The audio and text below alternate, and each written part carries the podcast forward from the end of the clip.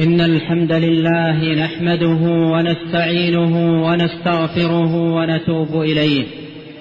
ونعوذ بالله من شرور أنفسنا وسيئات أعمالنا. من يهده الله فلا مضل له ومن يضلل فلا هادي له. وأشهد أن لا إله إلا الله وحده لا شريك له. وأشهد أن محمدا عبده ورسوله. صلى الله عليه وعلى آله وأصحابه أجمعين وسلم تسليما كثيرا. أما بعد أيها المؤمنون عباد الله أوصيكم ونفسي بتقوى الله تعالى فإن تقوى الله جل وعلا هي خير زاد يبلغ إلى رضوان الله وهي وصية الله للأولين والآخرين من خلقه وهي وصية النبي صلى الله عليه وسلم لأمته وهي وصية السلف الصالح فيما بينهم. ثم اعلموا رحمكم الله أن الدعاء مفتاح كل خير في الدنيا والآخرة وأتم الدعوات وأكملها وأجمعها لأبواب الخير وسبل الفلاح. دعوات النبي الكريم صلى الله عليه وسلم فإنها مشتملة على غاية المطالب العلية ونهاية المقاصد الرفيعة. ومن يتأمل أدعية النبي الكريم عليه الصلاة والسلام المطلقة والمقيدة يجدها كذلك. ولهذا عباد الله جدير بعبد الله المؤمن أن يتعرف على أدعية النبي صلى الله عليه وسلم وأن يحفظها وأن يحافظ عليها لينال خيرها وبركتها وثمارها العظيمة في الدنيا والآخرة. عباد الله وفي هذه الوقفة نتأمل في دعاء عظيم ثابت عن النبي الكريم صلى الله عليه وسلم كان يقوله صلى الله عليه وسلم في كل مرة يخرج فيها من بيته. روى أهل السنن الأربعة وغيرهم عن أم المؤمنين أم سلمة هند المخزومية زوج النبي صلى الله عليه وسلم ورضي الله عنها أنها قالت ما خرج النبي صلى الله عليه وسلم من بيتي قط إلا رفع طرفه إلا رفع طرفه إلى السماء فقال اللهم إني أعوذ بك أن أضل أو أضل أو أزل أو أزل أو أظلم أو أظلم أو أجهل أو يجهل علي. عباد الله هذا دعاء عظيم.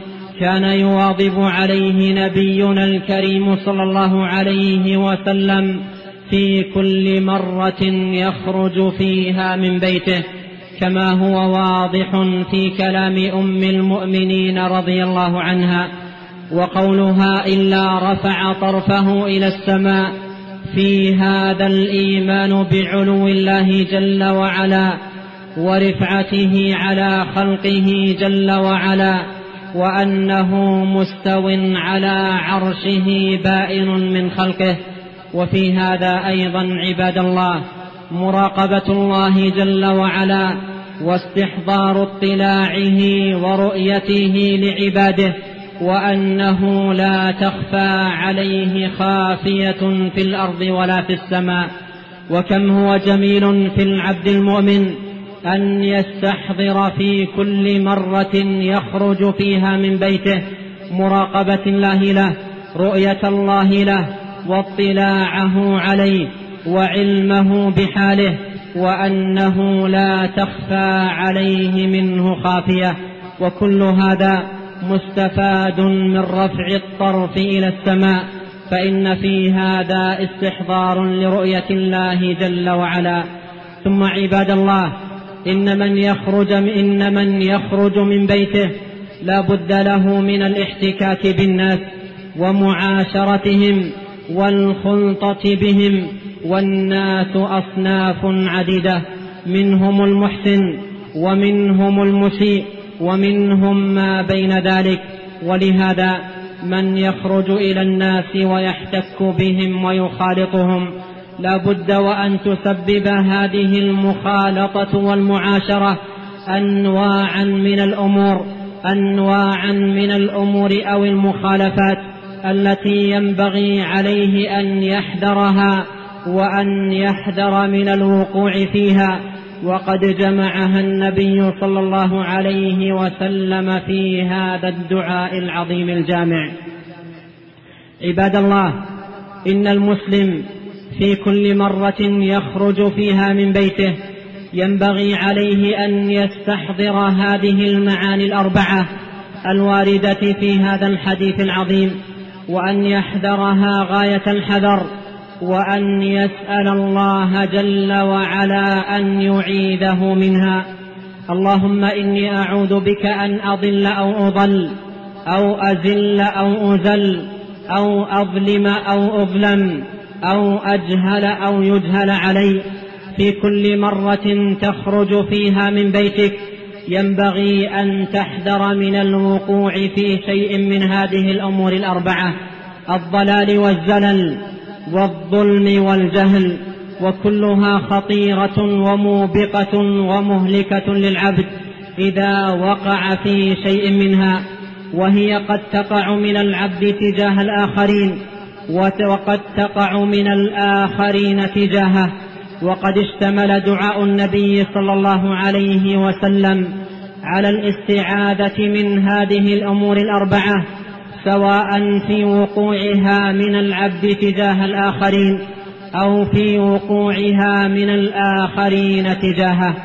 وقوله عليه الصلاة والسلام اللهم إني أعوذ بك أن أضل أو أضل فيه سؤال الله جل وعلا أن يجنبه الضلال وهو ضد الهداية سواء أن يضل بنفسه بأن يوقعها في شيء من الذنوب أو أنواع من المخالفات أو يضل غيره من عباد الله المؤمنين. وقوله أو أضل أي أن يضلني غيري فقد يخرج الإنسان من بيته آمنا مطمئنا لا يريد شرا ولا يطلب غواية فيلقاه أحد المضلين في طريقه فيضله عن سواء السبيل ويصرفه عن الجادة السوية. ولهذا سن للمسلم إذا خرج من بيته أن يستعيذ بالله من أن يضل هو في نفسه أو يضل غيره. أو أن يضله غيره عن سواء السبيل. وقوله صلى الله عليه وسلم أو أزل أو أزل الزلل هو السقوط والهوي من حيث لا يشعر الإنسان. والمراد بقوله اللهم إني أعوذ بك أن أزل أي أن أقع في الذنب أو الإثم أو المخالفة من حيث, من حيث لا أشعر. وقوله أو أزل أي أن يفعل بي أحد ذلك بأن يوقعني في الزلل ويوقعني في, التهل في التهلكة. وقوله في هذا الدعاء وأعوذ ب وقوله في هذا الدعاء أو أظلم أو أظلم الظلم عباد الله وضع الأمور في غير مواضعها بالإعتداء على الناس في أموالهم أو أشخاصهم أو أعراضهم أو غير ذلك. وقوله أن أظلم أي أن يقع مني الظلمة الظلم تجاه الآخرين سواء في أموالهم أو أعراضهم أو أشخاصهم أو غير ذلك. وقوله أو أظلم أي أن يتعد علي أحد من الناس بأي نوع من أنواع الظلم. فهو يسأل الله جل وعلا أن يجنبه ظلم الآخرين وأن يجنبه ظلم الآخرين له فلا يظلم أحدا ولا يظلمه أحد. وقوله في هذا الدعاء أو أجهل أو يجهل علي أي أن أفعل مع الناس فعل الجهلاء وطريقة السفهاء من السب والسخرية والاستهزاء.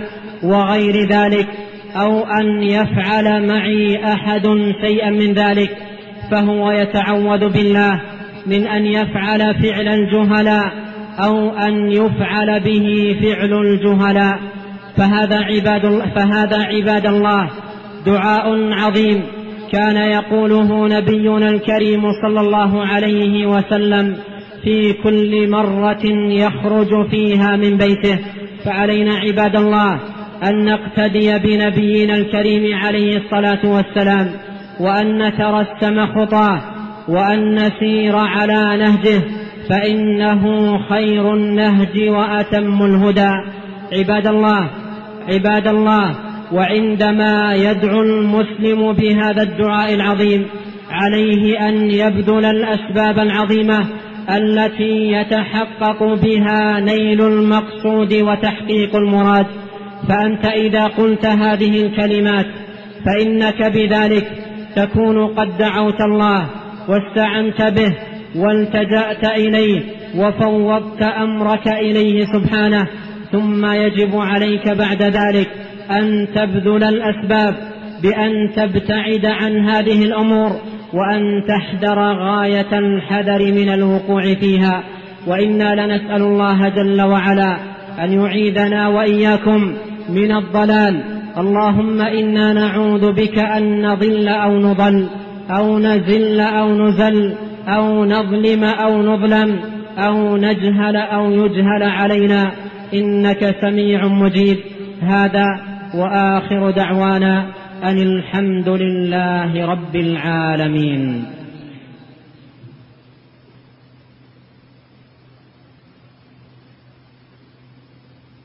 الحمد لله عظيم الإحسان واسع الفضل والجود والامتنان. وأشهد أن لا إله إلا الله وحده لا شريك له. وأشهد أن محمدا عبده ورسوله صلى الله عليه وعلى آله وأصحابه أجمعين وسلم تسليما كثيرا. أما بعد عباد الله اتقوا الله تعالى وراقبوه في السر والعلانية. مراقبة من يعلم أن ربه يسمعه ويراه. ثم اعلموا عباد الله أن مخالطة الناس والاحتكاك بهم تولد أنواعا من الأمور التي ينبغي على العبد أن يكون في حيطة من الوقوع فيها. وذلك عباد الله إنما يكون بمراقبة الله والالتجاء إليه والاعتماد عليه وحده وتفويض الأمور إليه سبحانه. ولهذا ثبت في حديث آخر أن النبي صلى الله عليه وسلم أرشد من يقول في من أرشد من يخرج من منزله أن يقول بسم الله توكلت على الله لا حول ولا قوة إلا بالله.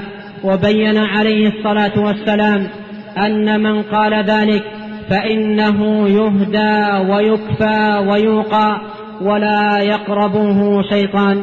عباد الله وهذه الكلمات كلها توكل على الله واعتماد عليه وتفويض للأمور إليه سبحانه وتعالى.